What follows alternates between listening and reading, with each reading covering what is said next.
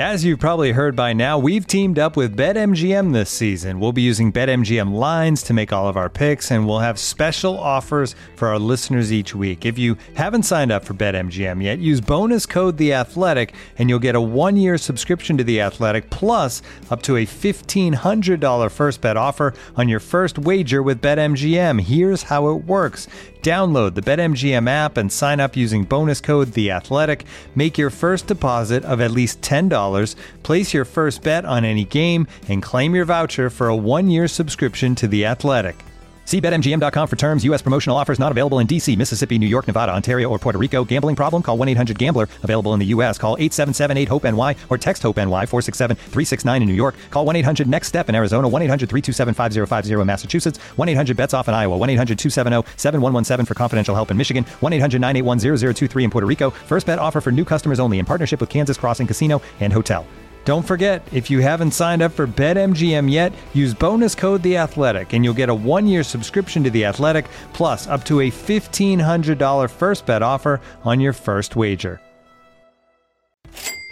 Customers are rushing to your store. Do you have a point of sale system you can trust, or is it a mm, real POS? You need Shopify for retail. Shopify POS is your command center for your retail store. From accepting payments to managing inventory, Shopify has everything you need to sell in person. With Shopify, you get a powerhouse selling partner that effortlessly unites your in person and online sales into the one source of truth. Track every sale across your business in one place and know exactly what's in stock.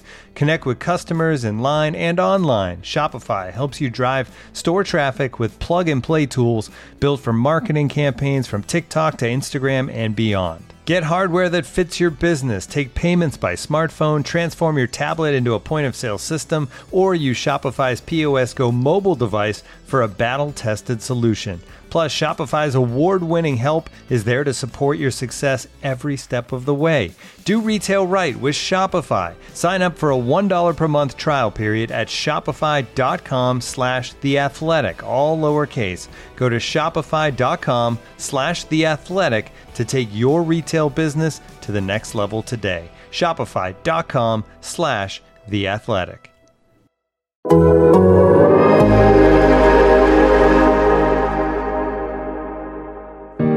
Podcast is brought to you by DirecTV Stream. Get your TV together with the best of live and on demand. Learn more at directv.com.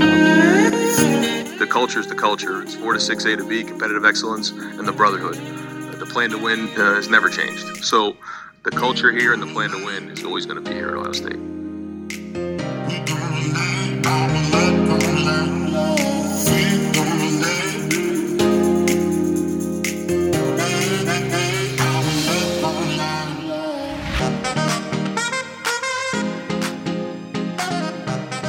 Welcome back to 4 to 6 with A and B, your Ohio State podcast brought to you by The Athletic. This is Bill Landis, joined by Ari Wasserman. And Ari, there is a there's a bite in the air. It's a little chilly here in Columbus. I got an apple candle going on the shelf over there, and the playoff rankings come out on Tuesday night. It's the most wonderful time of the year. Yeah, you mean like Apple, like the technology, or Apple the scent? Both. No, it's it's a apple scent. It's called I know, I Apple. Appley Ever After. Oh wow! Even I got a pun in there. Yeah, I will say that there are times where I regularly miss being on the beat, but seeing the stadium on Saturday night was like I was like, shit, I wish I was there. Yeah, Like, there there are certain times where it's just like that's the time to, the job is at its best. And like now you got another one because you're going to run to Runza this weekend, right? that's right. Yes, yes. Uh, are you and- are you are you flying out there? Or are you psychopath Who driving? you, out there? talk- who are you talking to? No, I'm driving out there. Yeah, making making a Okay. 13 hour 13 hour drive out to uh, out to Omaha and then and then another hour to, to Lincoln for the game on Saturday. That's an 11 a.m. Uh, local time kick, which I'm. So what are you leaving on. Wednesday? I'm I'm leaving. I'm leaving as soon as we're done recording this on Monday. Uh, probably leaving Thursday. I might leave Wednesday if I can schedule a recruiting uh, story or two on the way there. Which So last time we went, I was in Nebraska and I had the car, and while we were together, I don't remember if it was my first time going for the athletic without you, um, and I was on my own, or if it was when we were together. I think it might have been when I was on my own the first year. I thought about driving up to Mount Rushmore because I Yeah. thought I thought I'm never gonna do this I'm never going to be closer to this than I am right now. And I had a whole day to kill on Sunday, and then I decided to watch NFL games instead, and I regret it. Yes. So if you have time to kill, you should go up there. I think it's only like two hours away. I don't know how far. I know. I know the the South Dakota border is like three hours from Omaha. Uh, I th- I don't know how far Mount Rushmore is. I think it might be on the other side of the state, but it's doable. I mean, I'm driving to Lincoln. I would drive another four hours to go to Mount Rushmore. I just I don't know how far out of the way it is if you're driving back from. If you're driving, oh, it's pretty far. Yeah, and it's also in the It's, wrong. oh, direction. it's it's seven hours in the wrong direction. Yeah. Okay, I'm an idiot. Maybe but I might, uh, you know, depending on, I, I might have some time to kill on Friday if I get, depending on what time I can get there. Maybe I don't think you uh, have seven more hours to kill. a 14 hour round trip to go to Mount Rushmore. You know, it reminds me of like Clark Griswold when they get to the Grand Canyon. He like grabs his family and he rocks back and forth for 30 seconds and then he goes, All right, let's get out of here. no, I might. uh I've never been to South Dakota, and I'm trying to get to all 50 states. I think I'm at like 43 or something. So, um, I might. Well, there maybe like drive up like there. right north of um Omaha and maybe Mount Rushmore. I'm misremembering it now that I'm looking at the map. I was gonna go to Sioux Falls Yes. or Sioux City because Sioux City is only like an hour north. yeah. And then I think I looked at the map and I saw, well, Mount Mount Rushmore's on the western part of the state. This is impossible, but I love the show Fargo, and a lot of it takes place in Sioux Falls. And I thought I might go go take a look up there. You know, those are the two Yeah. bucket list cities for me: uh, Bemidji and Sioux Falls. Sioux Falls. yeah, I think yeah, both both of the the, the guy who uh has spent half of his life in Vegas. I, I feel like those two cities drive well with your personality. Yeah, will you do me a favor and uh, hit up the world's largest truck stop and get a personal uh, Pizza Hut for me Yeah, of course. and some and some Minnetonka moccasins? I, Iowa 80. Yeah, I'll be Yeah. there. Absolutely. Man, I, okay, I'm gonna break up with my girlfriend, put my kid up for adoption, and I'll be out in Columbus in 10 minutes. mean- Ride. I'm here. Yeah, get here if you can get here by uh by Wednesday. I think we'll be all right. We can hop in the car together. So Landis is in a rush today. Uh, he has to go do something right at 10 o'clock uh, when we're recording this at 9 a.m. on, on Monday morning. And usually before we start podcasting, we do a little grab ass for 15 minutes, and you guys just got it. This is what it sounds like. So uh, we weren't going to skip it. We just now are recording it instead of, uh, you know. So do you just want to do football now or what? I guess so. Yeah, we said we were going to do grab ass, and then we did five minutes of it. So, um, yeah, I, I do want to talk about the Penn State game because was I thought it was a really awesome game. It was an awesome environment, as you alluded to. Um, the playoff rankings come out on Tuesday night, and I think we should probably give our opinions on where we think Ohio State is going to end up in those rankings and maybe what to expect when we get them on Tuesday night. But let's talk about the game first because I like. I, I guess this is the sort of the nature of Ohio State fans, and I don't mean that to come off in a negative way. It's just like there's a very high standard here. So like when things don't seem to be clicking on all cylinders, and they weren't on Saturday night, uh, I feel like I see more like what the hell is wrong with this team than I do like, hey man, that was a really good win. Like I thought that was a really good win. Like I, I don't like did, how did you come away from that game against Penn State on Saturday? Well, I was actually kind of. I mean, it's. I guess it's a good win on paper. It looked to me, and I and how about this? I'll go this way. When I was on Andy Staples' show after the game, Bill, he said he was less confident in Ohio State's ability to go undefeated or to assert itself as the second best team in college football after watching that. So, like, I know that you think that that was probably a, the best win they've had all year because it's the best team they've played. But Ohio State played with their heads up their ass for four quarters. They played in quicksand, and they are lucky that they didn't lose, in my opinion. Maybe not lucky they didn't lose, but like, here's how I'll put it. They had a 92% win expectancy. Like they had that game pretty No, well no, controlled. not lose, not lose. I never thought they were going to lose the football game. Mhm. But the offensive penalties and the defensive penalties and the trips to the red zone without touchdowns and missed guys in the end zone that were wide open on fourth down. And it just felt like the entire game was masked by cons- constant Ohio State grabassery. Mhm. And I don't know like why that is. Now, this is what I said to Andy on the show, and I'll say it to you. And I want to know what you think about this. But Ohio State, for whatever reason, every single time they play Penn State, they are significantly better. I think we can agree on that from a talent standpoint, and usually from a coaching standpoint, and usually the way they're clicking on all cylinders when they play. Every single time they play them, they play like that. And I don't know if that is me being irrational, thinking that Ohio State should be scoring a touchdown on every other possession or every possession like they do when they're playing Purdue. And that's not the way it works when they play Penn State because Penn State is better. Or if Ohio eh, or if James Franklin has this like magical sorcery where he can prepare his team better than any team that Ohio State faces to muck the game up so that it looks like a dysfunctional mess from a team that should be doing it much better. And like the thing about it is, is that it's not like Penn State was making a ton of plays. It felt like Ohio State just had its head up its ass. And it was just kind of like what I'm like waiting for them to turn it on. And like they never did. Yeah, I think I agree with a lot of that. Um, I I would disagree that Penn State wasn't making a lot of plays. I thought Penn State's front seven was making a ton of plays. I well, well, yeah, yeah, yeah, yeah. But yeah, I think it's I think it's odd that Ohio State couldn't run. You know, and and Trey, yeah. Trey Henderson hit a few big plays. I'm not saying that he was a bad he had a bad game, but for the most part, Ohio State's offensive line was much better in pass pro, in my opinion, they were in, in run scheming. Mm-hmm. But like, let me take sure. you through this, Bill. 2020 last year, Mm-hmm. Ohio State beat Penn State 38 25 in a very ugly, weird game, right? Yep. Was, Ohio State probably should have won by 40, but they won by 13. 2019, Ohio State beat Penn State by uh, 11 at home. Another similar game to this. And I think all these spreads were over 17 points, and, and except last year's. 2018, Ohio State plays Penn State. They win by one, and they have to come back at home to do it. 2017, Ohio State wins by one. They've got to come back on the road to do it. Like you get the drift here. Like 2016, they lost to Penn State, and Penn State won the, the Big 10 mm-hmm. It's like of all the years and times that Ohio State has played Penn State, they are usually significantly better than Penn State, but they never are able to handle them the way that they would other teams, especially considering the fact that I think I would put Penn State on par with Michigan and Michigan State and Ohio State for the most part in the last five years has done their handled their business against those teams. Mm-hmm. So what Andy said, and I want to know what you think is after watching the Michigan Michigan State game, if you did that day, I did. Watching Ohio State muddle around with Penn State for much of that game before kicking a field goal with three minutes left to go up by two scores finally. And in a game they were favored by 20. Do you think that there's any more likelihood that they could lose to Michigan State or Michigan no. than you thought going into the game? No, I don't.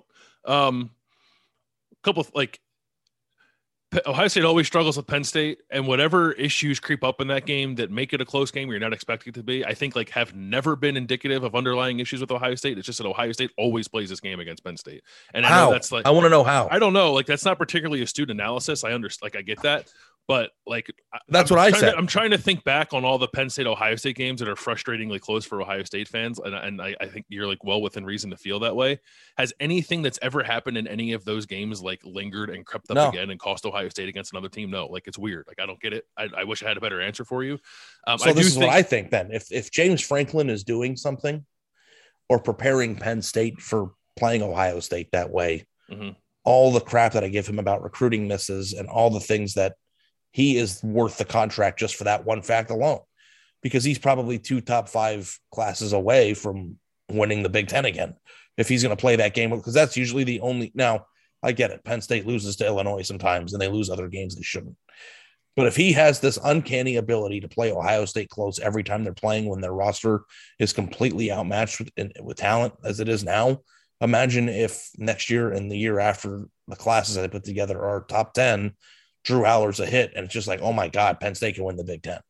Yeah, if Drew Allar's a hit, I think I can get on board with that. I I would probably give more credit to Brent Pry, his defensive coordinator, than I would to James Franklin himself. And I guess like it all comes back on James Franklin because he's the head coach. But well, he's like, been the head coach every year this happens, and it happens every year. Yeah, but Brent Pry's also been the defensive coordinator, and he has had really good games against Ohio State's potent potent offenses. Like he's always had a really good plan against Ohio State and done things to frustrate Ohio State, as he did this past week when he was like stemming his defensive line and running different fronts that Ohio State wasn't expecting, and like they could not ID the right people to run the ball the way they wanted to run the ball. And that's why things stalled out the, the, way that they did. Like, I think Brent Pry is a very good defensive coordinator who is like at his best when he's going against Ohio State. Um, and he's and like he's James Franklin's guy. So like I, am not trying to take the credit away from James Franklin, but I also think James Franklin has done things with game management that have cost him some games against Ohio State too. So I don't want to give him too much credit for almost beating Ohio State when he should probably have another win or two against Ohio State. Um, but there is something about this team and that program that that like they play their best against the Buckeyes, and I think that that's there's you know something to be said. Like, I don't know. Not every else ever not not everyone else in the Big Ten for as much as Ohio State says we get everyone's best shot. Like that's not really true. A lot of teams roll over when they play Ohio State and do so like before the game even starts, and Penn State never does that. First and goal from the one, not scoring. TreVeyon Henderson. Did that happen? Did that happen? I don't know if they were first and goal from the one and didn't score. They were on the one and didn't score. I know Didn't that. they have like two or three attempts from the one and they didn't score? Yeah, they had. Well, they had, and that was the the drive um, where Trevor ran- Henderson had the false start. too. Yeah, and then on fourth and, one where they were going to go for it, fourth and goal false start. Yeah, yeah, you yeah. know, fourth down late in the game. Jaxon Smith-Njigba breaks wide open into the end zone, and I don't even know what happened. Was it a miscommunication? Chris Olave. guy- Was that Olave? Yeah. Dude, Uh, that play, that play. So just to explain it, um, CJ Stroud said that he thought he saw a different coverage because, like, you watch the play, the safety like sprints over, and he thought the corner was going to fall off and like go to the back of the end zone, and he didn't want to put the ball there, so he tried to leave it short, but he saw the wrong coverage. Olave played it what played it right. Stroud saw something that actually wasn't there, and he left the ball short. That's what happened. It wasn't like he like the ball slipped out of his hands or whatever. He, Yeah. he thought he saw a different coverage. no, yeah, yeah. You know, and it just seems like to me, it's just like in the Michigan game, that's a touchdown. You know, and I, it's like I don't know if it's just like coincidence or if Ohio State usually, and maybe it's this. Ohio State, for the most part, in the last few years, has gone six week stretches of playing nobody, and then Penn State's usually the big middle game of the That year. That does happen a lot. Yeah. and then all of a sudden they're playing their first good team in a month and a half and then it's just like we have to figure out how to play well again Yeah. you know i mean but in 2016 they they played wisconsin the week before and i think wisconsin was a top 10 team at that time and 2017 okay let me tell you 2017 they lost to oklahoma then they played army unlv rutgers maryland and then at nebraska before playing at penn state and winning by one point in 2018 they played rutgers uh, TCU, Tulane, and Nebraska. So TCU, maybe that doesn't count because that was a neutral site game. 2019, it was uh, Indiana, Miami of Ohio, Nebraska, Michigan State, Northwestern, Wisconsin, Maryland, Rutgers, Penn State. Like they they have these long stretches where they're not playing like super competitive games. And if you go look at the scores, 56 21, 73 14, 38 7, 52 3, 34 10, 48 7, 76 to 5, 51 10, 42 0 before playing 76 to 5 is such a bizarre score. Yeah. um, yeah, and even like in 2014, like they lost to Virginia Tech, then they ran over everybody, and then they went to Beaver Stadium and played like a not very good Penn State team and almost lost. They had to beat them in overtime, and now it's that's on the road. Like a, Beaver Stadium's a hard place to play. I get that, but yeah, it happens a lot. It's like there's whatever. Sometimes they have a good non-conference opponent at the beginning of the year. Sometimes they don't, but like Penn State's kind of always lingering around Halloween after a month of playing a bunch of cupcake games, and it probably is a little bit of a shock to the system for Ohio State. Um, but I do also, want to too, like Penn State plays much better than they usually play. Yeah, Penn State also, plays up to Ohio State. You everybody's like, well, where was that during the Illinois game? And it's like it wasn't there. Well, so I think part of it too is like part of the reason that I took Ohio State against what was a very big spread for this series was because like I figured Sean Clifford just was going to be terrible and hurt, and he was not. He was seen fairly healthy and he was pretty good. Um, so like that changed the ca- calculus a little bit for me. Like if if if the Penn State team that I saw like prior to Clifford getting hurt against Iowa showed up in Ohio Stadium, like I would not have thought twice about taking Penn State with the points no matter kind of probably no matter what the spread was. But that was that was like pretty close to I think the best possible version of Penn State right now, given some of the guys they have out. Bill, And it was probably my- Ohio State's like Did you game. give people my pick for the game when Audrey was on? I did, yeah. I want to read people the text message. I read it. I read it verbatim. You did. on- on okay. Yeah, yeah. Okay. Yeah. Yeah. Okay. It's the same thing every year. And like also, it's just like Penn State is the best Big Ten opponent they play for the past 10 years. And it's always the closest game. Really great analysis, guys. Like it might be just to be as simple as that. Like Yeah. Ohio State has to have a close regular season game. The game that they play half the time is on the road in one of the toughest environments in college football. The other time they have a night game at Ohio Stadium and everybody's amped up and it's just a tough game to, to win. You know, maybe that's just it. But it's just like every single year the spread's 18 points. You expect Ohio State to win 49 to 20, and they come out and it's just like the game is in question in the fourth quarter. Yes. Ohio State was up six, right? At one point, and Penn State had the ball in the fourth quarter. hmm And it's like, were you particularly confident on that drive that Ohio State was going to figure out a way to get a stop there? They did, but like they, I mean, Penn State pretty much ran up and down the field in the second half. Uh, they averaged one yard a carry, so like they were fairly one dimensional. The, the I wrote like a big thing about How many stops did Ohio State's defense have in the second half of that game, too? Um The last two drives? Penn State scored two touchdowns in the second half because they had seven at half. No, yeah, they they Penn State had two scoring drives in the second half. I don't know how many. I have the book here.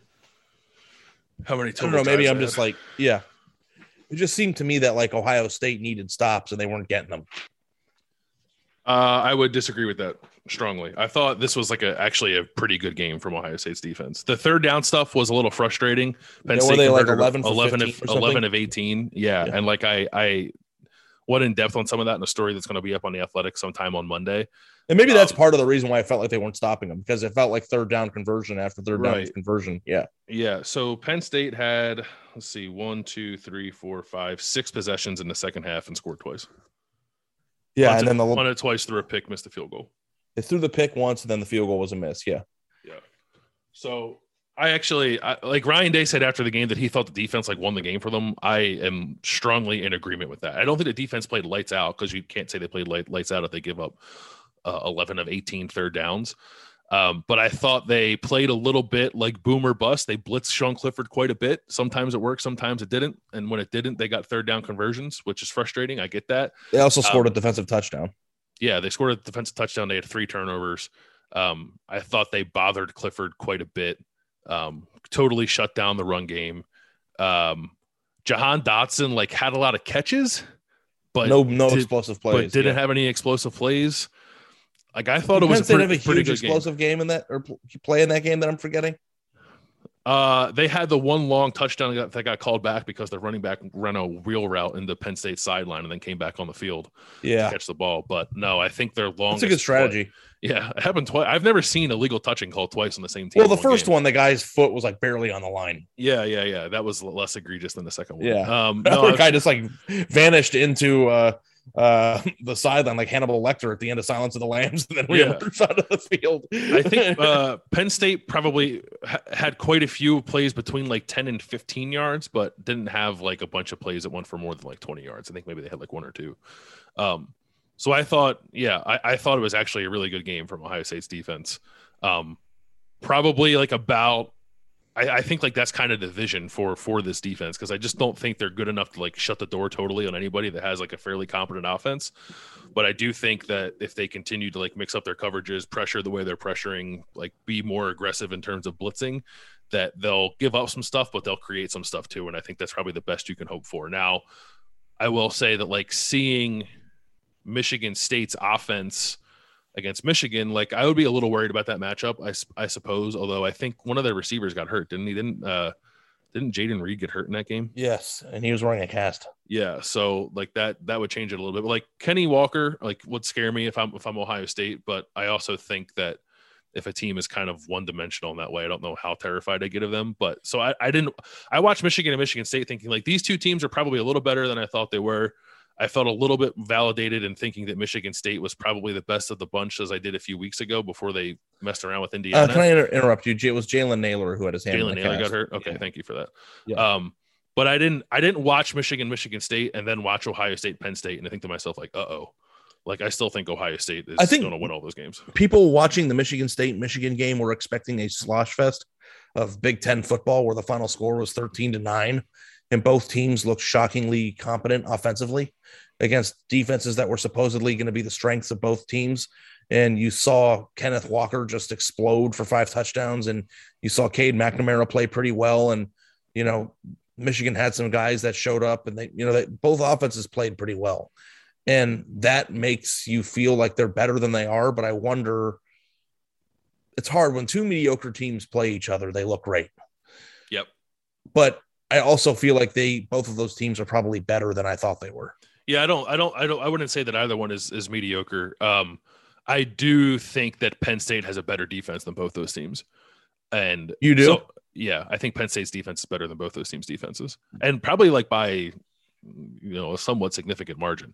Penn State secondary is awesome, and Penn State's linebackers. I like I have not watched them all year, but they played about as well as I've seen the linebacker group play against against Ohio State. The other I night, just and don't- I just don't see. I know college Michigan football is weird, but I don't have any idea how that team could lose Illinois.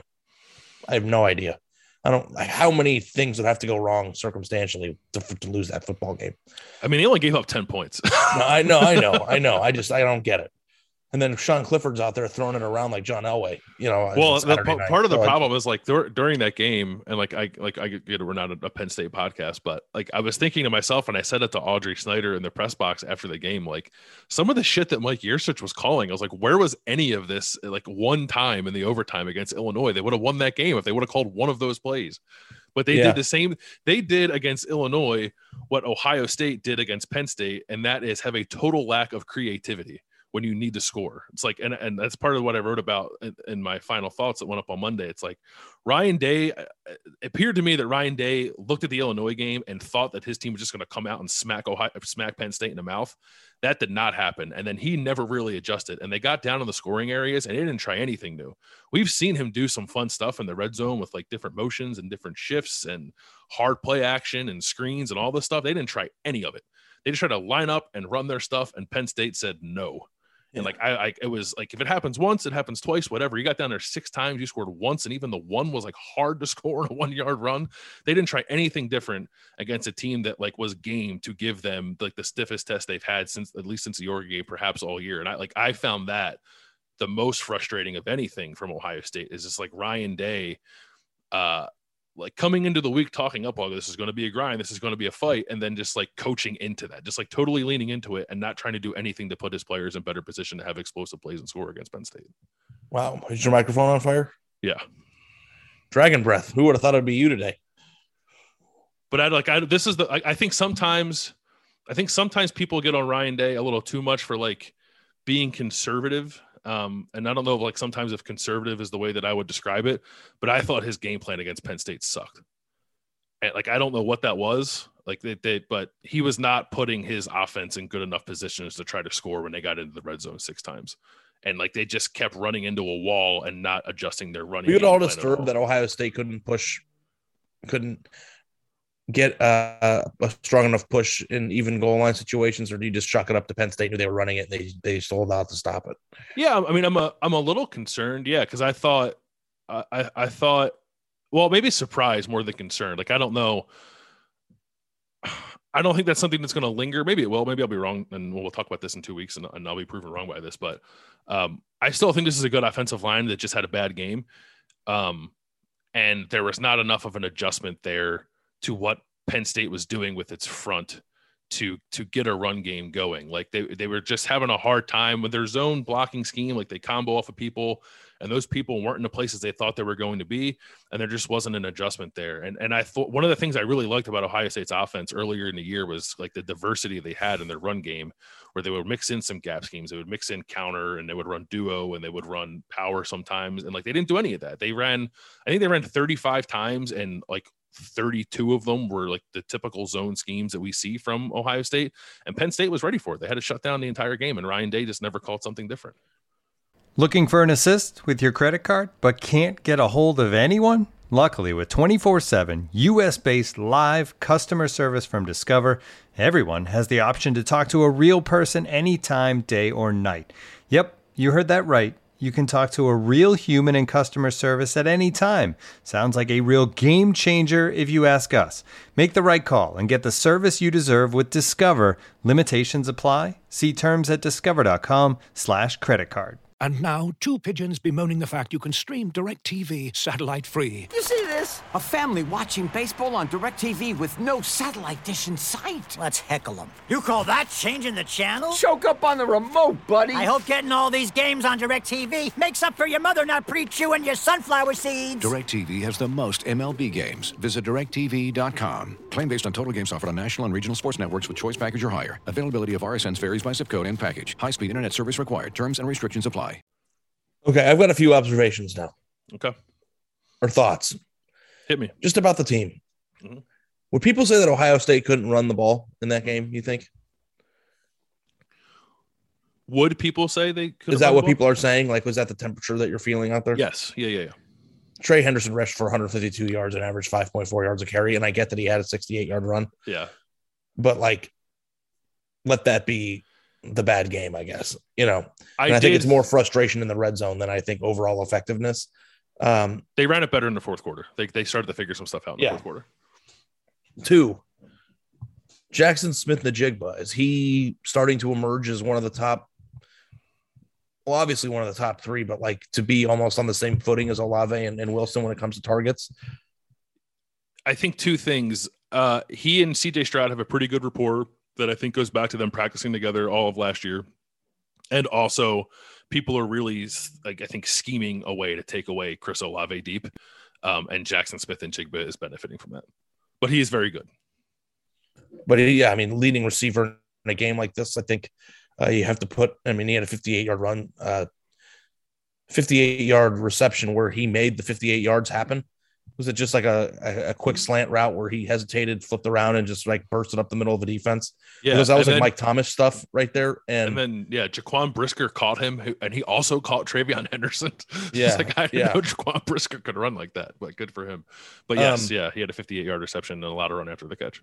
a few defensive things, and then I just want to know: was that Tyreke Smith's best game of his career, or was it last year's Clemson game? Mm. I think this was the best game of his career because they needed it more. Like they he he caused that fumble that led to Jerron Cage's scoop and score. He hit Sean Clifford on Cam Brown's mm-hmm. interception that came at a crucial moment. So like he played very well against Clemson, but that was a little more of a lopsided game than this one was. Like they without Tyreke Smith doing both of those things, this game could have ended differently. I don't know if it was just me, but Ronnie Hickman was everywhere.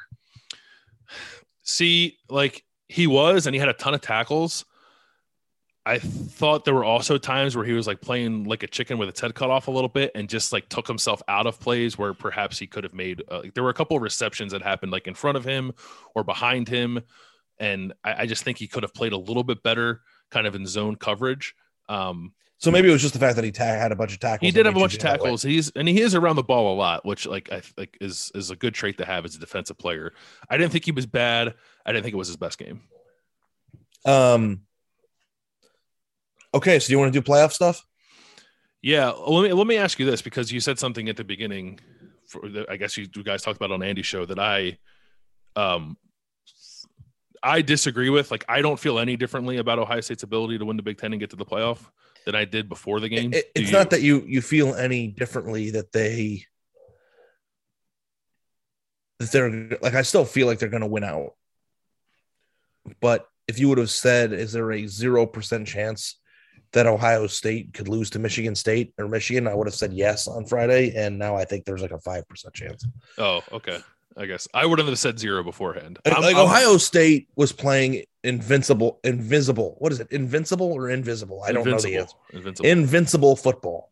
And like we talked after the Oregon game, I'm not going to come back into this team and feel like they're awesome until they they beat a really good team. And the team that they played that's really good just lost to Illinois, and the team that they played, they muddle around with. And if they would have won 55 to 21 or you know 42 to 21 or something, like maybe it would have feel a little bit different. But like I don't know that that that win despite the fact that it was against a ranked quote unquote opponent um, at home, feels as like a dominant assertion of your will as like you would think. Now, beating agree Penn. State playing terribly, I guess, is a, a plus too. I'm just still cautiously optimistic about the ceiling of this team, and I wonder if they play Alabama or Georgia, maybe you know one of those big time if they're just going to get their butts kicked. But you know that I guess is a problem for for January. We'll see how they play. I think they're going to beat the crap out of Nebraska and Purdue. Never mind on Purdue. Never know about that one. And then we'll see, you know, how they close out the season. I, I that one-two punch at the end of the year is pretty nasty. Yeah. And you know, you're talking about two teams who, as we speak right now, um, are controlling their own destiny in the Big Ten or are close to controlling their own destiny in Michigan to Michigan State. So, you know, beating two top 10 teams potentially back to back at the end of the year is going to do a lot to help Ohio State's playoff discussion. But like Michigan should win their next three games and be a one loss team heading into the Ohio State game. And I don't know who Michigan State's playing uh, between now and when Ohio State plays. Is playing Purdue or Maryland. So both of those teams should be either undefeated or one loss at the end of November. And it's going to be a really tough two game stretch because you have two teams that feel good about themselves. Now, I think of. I think that Michigan State probably poses bigger challenge to Ohio State to Michigan, just because I think Michigan mentally is just lacking in that game right now. You know, like to me, because I think Michigan's better than Michigan State. And it's like for anybody who like gives me crap about saying that I feel like Ohio State's better than Oregon, I don't think that the best team always wins football games. Mm-hmm. Like Michigan kicked the crap out of Michigan State for four, three and a half quarters and then lost. Yeah, it had some bad call. Like Michigan, I think is, I felt bad for them, you know, but I'm very excited to see how it goes, and I'm wondering if Ohio State now is going to need those two wins to impress the committee enough to get it. So we'll, we can talk about that now for the next 10, 15 minutes. Yeah. Uh, you like no doubt about it think that Michigan's going to beat Penn State in Beaver Stadium on November 13th? No, I, I, I think that they they they can. I think they probably I should. no doubt about it. Probably should. Probably should, but I. Uh, what do you uh, think, Penn State? Like I, I remember we said that Michigan, Michigan State, and Penn State all seemed kind of indecipherable from one another, mm-hmm. and like all three of those teams played in big games this weekend. It's like, do, can you do you change your mind about that? Like, or do you think Penn State's better than the other two? No, I still think they're all, they're about the same. And I will say that like the, the way that Cade McNamara threw the ball, and I know he had that pick to kind of seal the game at the end, but before that, I thought he was slinging it around a little bit against Michigan State in a way that I did I didn't really think he was capable of. So I like a week ago would have said that Michigan's offense is too one dimensional for me to really care about it. Um, and I don't even know if that one dimension is particularly good running the ball. Michigan's tight ends are solid. Yeah, so they got pretty good. They got good tight ends. Obviously, they're missing their best receiver, um, but of course they found one against Michigan State. I feel like there's always like one guy in that game that you've never heard of before who like makes yeah. who, like makes a name for himself. Um, Andrel Anthony, six Andrel Anthony. 155 yards. He's from East Lansing. Two touchdowns, and he's from East Lansing. Yeah. So uh, I think I was funny that everybody kept saying that. Yeah, I would still pick Michigan to win that game, but I'm I'm kind of curious to see where Penn State goes now. Like they have three losses, but Clifford's back and he's healthy. Um, I don't know. I think I think they are capable of beating both Michigan and Michigan State, but I still kind of view all three of those teams fairly fairly similar similarly. Um, but Penn State is also in terms of like the playoff stuff that we'll transition to now. Penn State's a three loss team. I think Penn State's still going to be in the top 25 when the rankings come out on Tuesday because they have that win over Auburn and Auburn is a two loss team that I think will be the highest ranked two loss team when those rankings come out. Like Auburn, I think might be like 11th or 12th.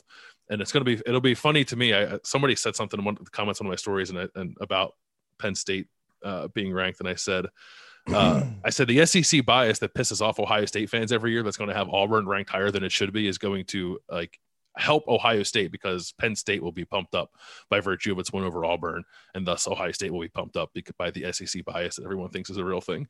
Um, so I'm excited to watch that happen and people's heads explode when when those rankings come out on on Tuesday night. Um, but let's talk about, I guess, where we think Ohio let me State's going to end up. Let me jump in here and I'll say because like Andy and I spent the entire show um, discussing playoff, what we think and what it will be and let me say that this out of the four since 2014 when ohio state won the national championship i think this is the first set of initial the hardest set of initial rankings that a person can come up with.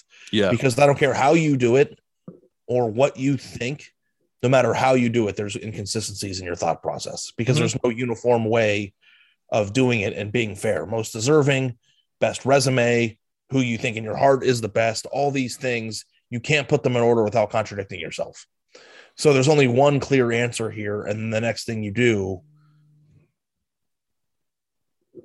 is going to be wrong in someone's eyes. So right. you have to go into that. So, like, what do you think the rankings are going to be? Oh wait, no, sorry. What are your rankings? Uh, Just give me your top seven. Georgia, obviously. I think I would put, see that. I, I would did? put I would put Cincinnati second, Michigan State third, Oklahoma fourth, Alabama fifth, Oregon sixth, Ohio State seventh. Okay, Ohio State would also be out of my top five or top four. I think it'd be Georgia number one, clearly, and then you take a deep sigh and then you rattle off some teams, and then Ohio State comes in at fifth. And I think that's okay. I think they're I think they're much better than the fifth best team.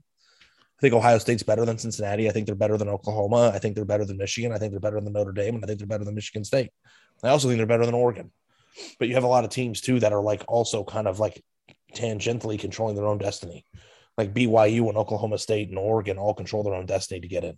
I think Notre Dame is out no matter what they do Mhm. because they lost to the only good team that they lost to, and that team uh, is Cincinnati is like banking on Notre Dame to be good. And if at the end of the year Notre Dame is undefeated, like that's going to really buoy Cincinnati's resume. But Michigan, in a certain sense, I guess almost controls its own destiny because Ohio they would need Ohio State to beat Michigan State to control it completely, but they're in a position where they could. Michigan State, all these teams are in a good position. Wake Forest, by the way, Yeah. would be the first true Cinderella to ever crash the playoff field. Unless you consider Michigan State in 15 a Cinderella. Mm, People make fun of Wake Forest for being bad. Michigan State's always been a solid program. right. Wake Forest is just like a team that has happened not to lose yet and has a great offense.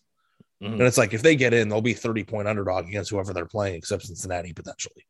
But like there's never been a Cinderella crash, and I'm kind of here for it. It'd be it'd be kind of funny. It'd be like number one Georgia versus number four Wake Forest in the first game, and it'd be like 39 to 10. You know what I mean, or whatever. Yeah. So Wake Forest has UNC. What do you think the rankings are going to look like? They have a tough end of their schedule. UNC, NC State, Clemson, BC. Yeah. I guess I wouldn't be surprised if they lost any of those games. Um, what do I th- what do I think they're going to look like? Uh, Georgia. I don't know what they're going to do with Cincinnati. I know.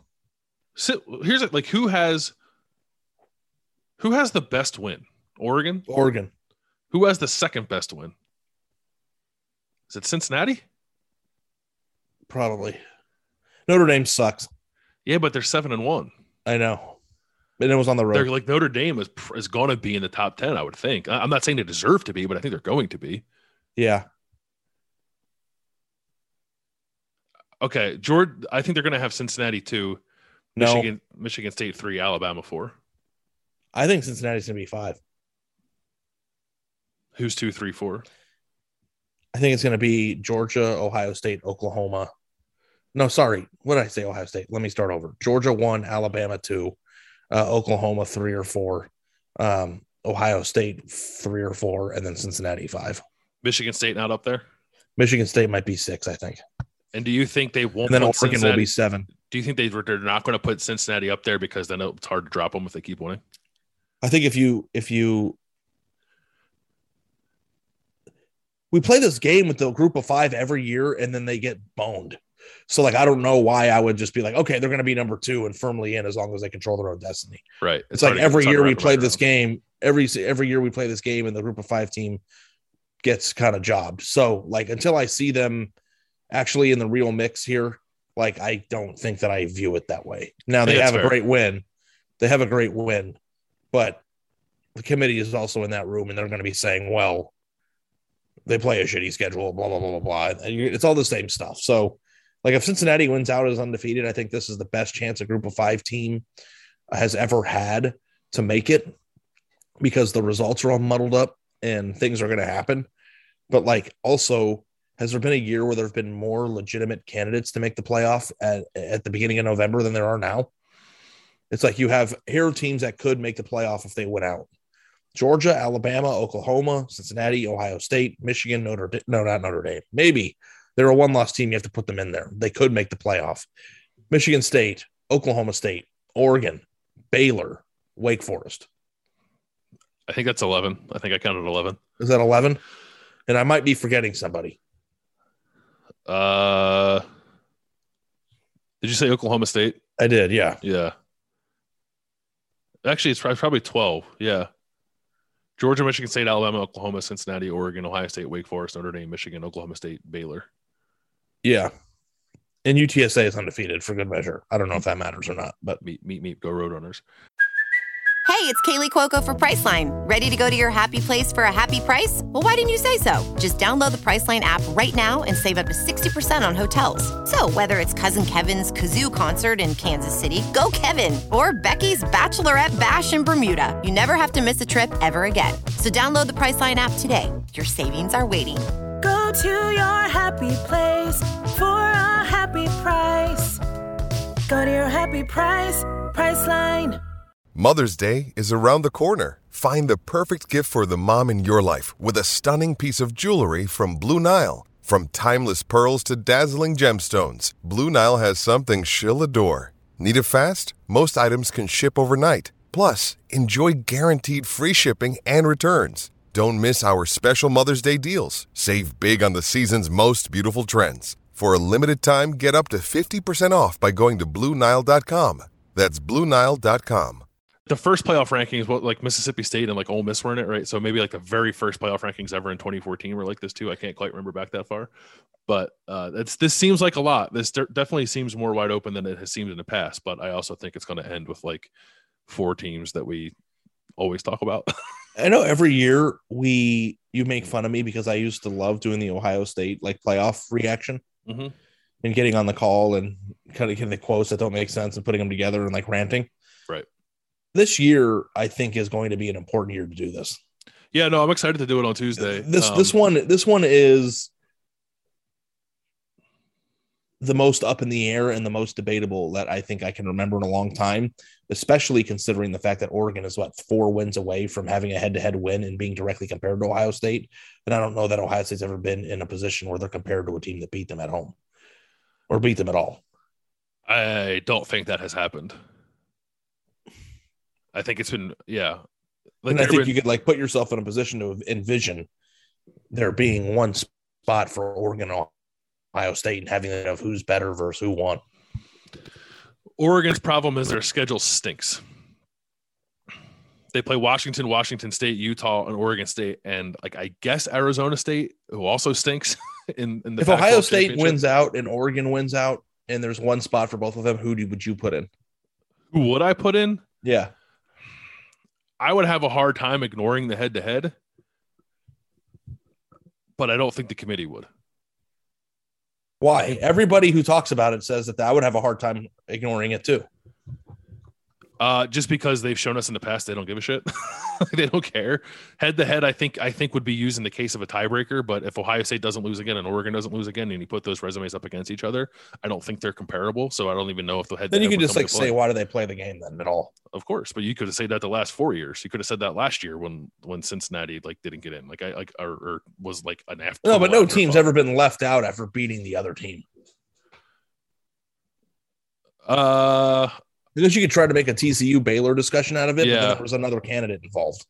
right.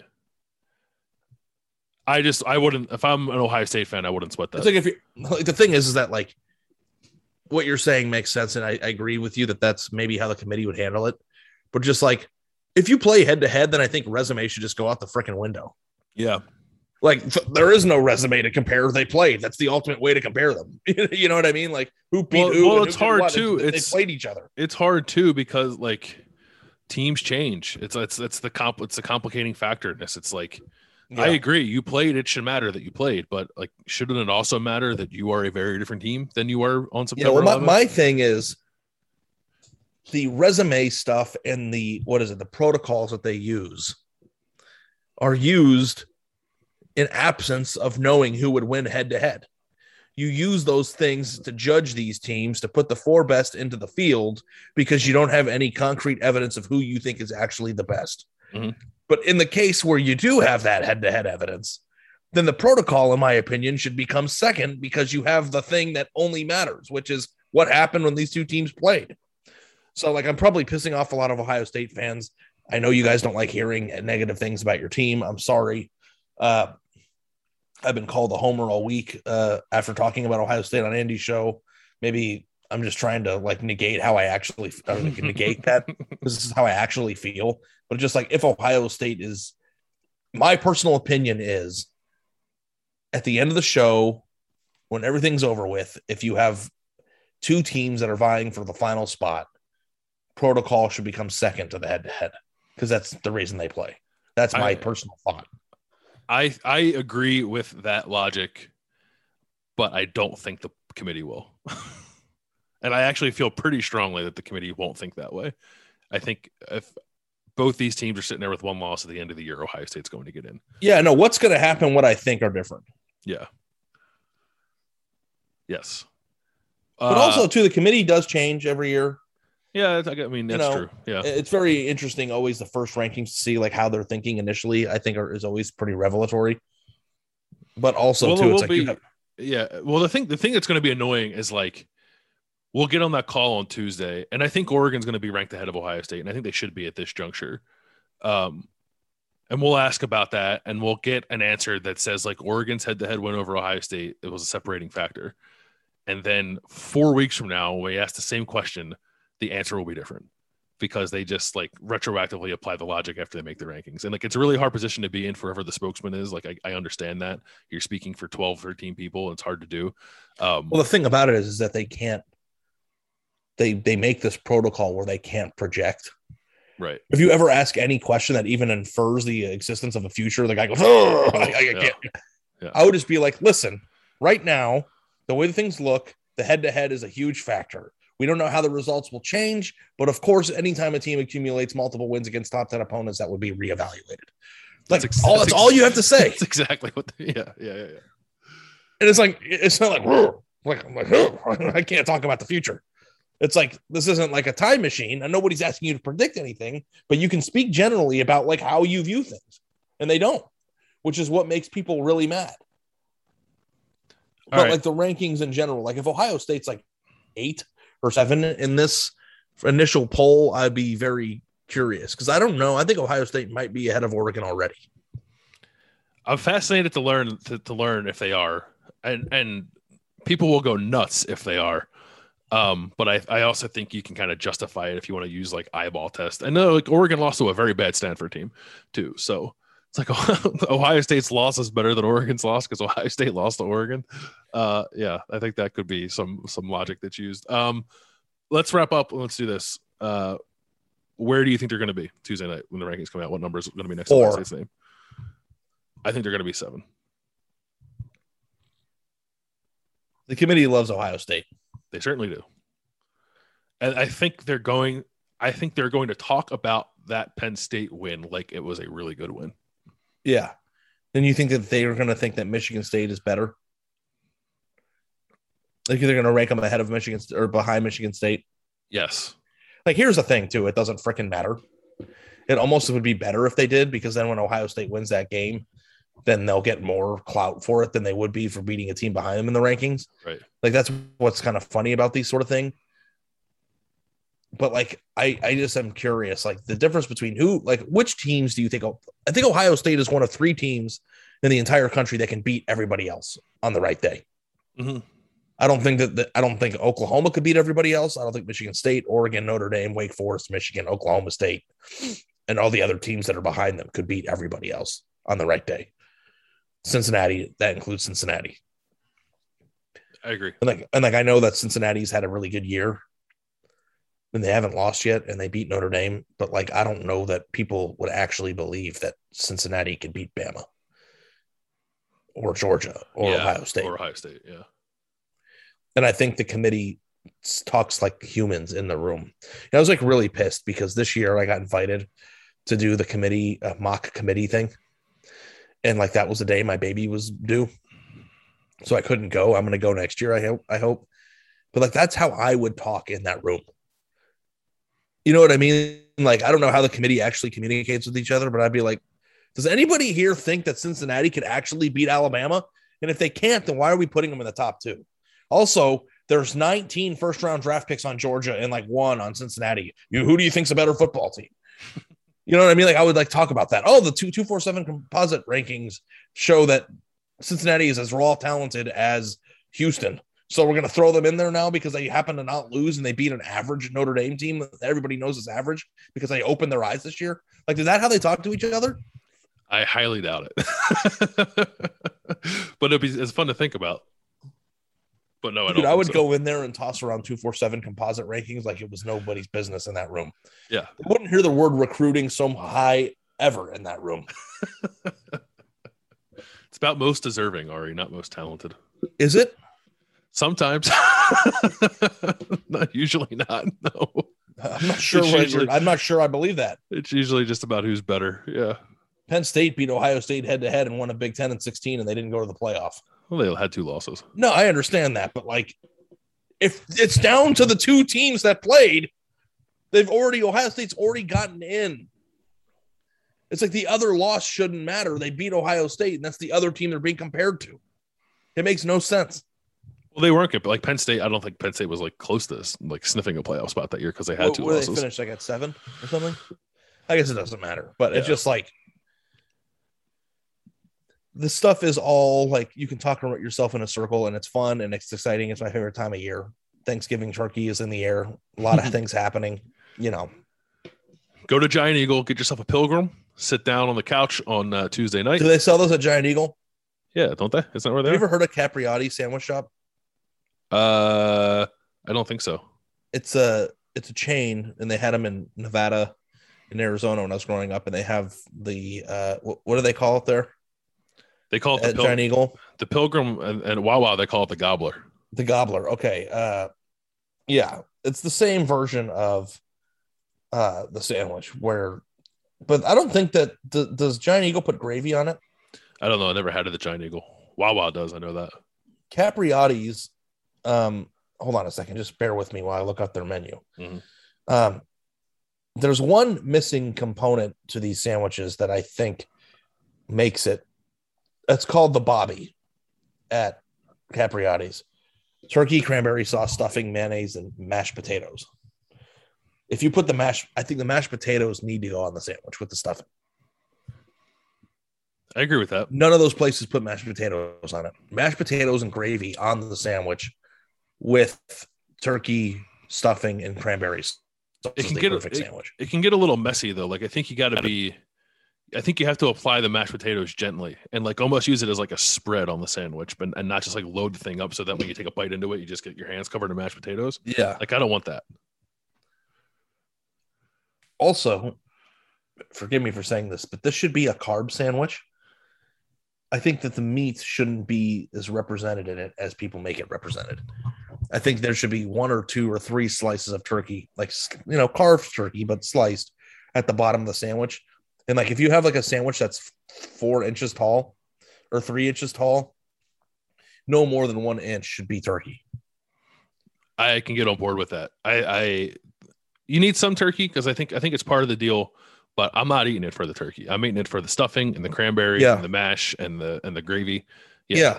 Mostly and when you just take a stuffing. bite, when you take a bite out of it, like in that scenario, like we're doing we're doing Thanksgiving talk on November first. Stuffing should be the most represented in that sandwich because that should be the most dominant flavor. Mhm. And then at the end of the bite, the sweetness of the cranberry sauce should be what tops you off. And the only reason why the turkey is even on the sandwich to begin with is to make you feel like you're eating something that's not just a, a piece of bread. It should just give Texture. you the turkey Texture. is there for texture and substance. It's not there for taste. Umami. Yeah. And then, you know, man, Might go get me a pilgrim. Yeah. Are they already selling them there? I have not seen the advertisement yet, but it is November, November 1st, so I'm assuming that they're back on the menu. And the Wawa, uh, when I was in uh, Jersey for the Rutgers game in September, Wawa was already selling gobblers. Did you have one? no, I didn't have one. Uh, there was something missing. It's like you can get a gobbler, but we're out of stuffing. I was like, why the hell would I do that? You want to buy a car without an engine? I mean, what, are, you, what are we doing here? it was pretty, it was like, it was like 9 30, 10 o'clock at night. So maybe even later than that. So I get it. I just bought, uh, you know, $35 worth of other food from Wawa and ate that instead. That's the thing about Wawa. I never get one thing. I just buy like 19 individual things. Yeah, I leave there with Is that how bags all the everybody does it? It's like That's I I have uh, one pretzel that's filled with cheddar cheese. I've got chicken bites. I've got oh smallest hoagie they have. I have a hot dog. I've got chips. I've got an iced tea. The Wawa brand iced tea I think is delicious. Yeah. Then I'm like walking out of there with like mozzarella sticks and like 19 different things.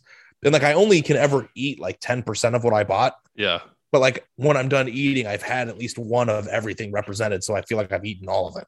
That's what I did that night. I went I went back to my hotel room and pulled like a dozen things out of the bag and like took a bite of each of them, but never didn't finish. A Didn't single finish one any of them. Yeah. Yeah, yeah, because it's all about what, what's the word here uh, that I you know Variety. you've you, you've gone to plenty of dinners with me. You know I'm a variety guy. Huge variety guy. Yeah, Yeah. that's right. It's like every every meal is a continental breakfast with this guy. I'm the kind of guy that will go to a sandwich shop and order two different six inches. Yeah, I respect Like that. I don't think people do that. no, I don't think so either. Like everyone's like, I'll have a foot long turkey. It's like, no, I want a six inch turkey and a six inch. It's the same amount of food, but it just, you know, different. I'm an innovator. I'm the kind of guy that wants double meat on his Chipotle and half chicken, half steak. Like I'm, I don't know if I'm a weirdo, but I, I I switch it up a little bit. I respect that. I respect that about you. It's one of your personality quirks. Yeah. One of one of, one of many. One of many. yeah. All right. You think Ohio State's going to be fourth? You said I don't know, man. or third? I'm on. I think you can make a case. I think you can make a case. Let me just leave people with this. You can make a case between two and seven for the team that you put at two to seven to be number two. I agree with that. And in a world where that exists, it's just like I don't know. we'll Yeah. just let them release it, and then we'll react to it. I don't know. Are we? I'm sure. I guess maybe we don't need to do an emergency pod for it, but like we will probably discuss it extensively when we pod again in a few days. I think we'll do an emergency pod if Ohio State's like 11th, but I don't No, no, no. I know, but like if Ohio State is number two or number three, then maybe we might want to discuss that. Yeah, I I mean, we'll, we'll discuss it either way on the next episode for sure. I'll have a story about it um, after the rankings come out on Tuesday night. For those of you that care about these things, I know there's some of you listening who could not give less of a shit about the first playoff rankings, and I respect that too. But if Who you are care, those people? not friends of yours, I guess. Uh, I don't think that's true at all. I think of the everybody first cares. rankings, there are definitely people who don't who don't consume college football and Ohio State football through the lens of being obsessed by the playoff rankings at every waking moment. I, there, there may not be a lot of them, but they anybody. Who, exist. I don't think there's anybody that doesn't bother to know. no, they know. Everybody cares. I think everybody cares insofar as they want to know what the number is next to Ohio State's name. I don't think everybody cares to like hash out all the different scenarios on why that number is next. Everybody to their name on cares enough 2nd. to know. Everybody cares enough to know what the number is, and then everybody has a reaction to that number, which means that they care how much they want to consume in terms of media as a result of that. Whether they want to listen to a 35 minute podcast about it or if they want to read your 9,000 word story about it, everybody's got a different temperament and how they want to consume their information, but everybody wants to know the number and everybody has a feeling about what needs to happen, why it needs to happen, or what they feel of that number without question. And if you don't, then why do you watch the games? It makes no sense to me. for the pageantry. They had Yeah, the- fireworks. Yeah, there's They had people who go to the Rose Bowl just to see the parade. So I mean, And the power to you. Everybody, everybody's got, everybody's got their own thing, I guess. But this is a major part of being an Ohio State. This is the Ohio State experience, and part of the reason why they lost or by losing early in the year or losing twice. I don't think Ohio State fans even know how to watch a game where this isn't part of it or a season. If Ohio State fans had two losses heading into November, what would they even do with themselves? This is like this is every bit a part of tradition of Ohio State football as winning a game in November that keeps you going up the rankings. Could you imagine I watching don't know a about playoff? that. It's only existed since 2014. No, I'm just saying, like the the, the current Ohio State fan know, experience has only yeah. existed since 2012. Yeah. The way that Ohio State plays now and exists now is an Urban Meyer creation since 2012. 2014, the playoff was created. Could you imagine an Ohio State football season if you're a fan where the playoff was off the table in November? Like, what would you even do with yourself? Watch hoops, baby. Basketball season starts on Monday night. Exhibition against Indianapolis. Get excited. All right, Landis, go, go. Just, just, I get it. You're done. we'll talk to you guys later in the week after the playoff rankings come out and we'll yell about it some more.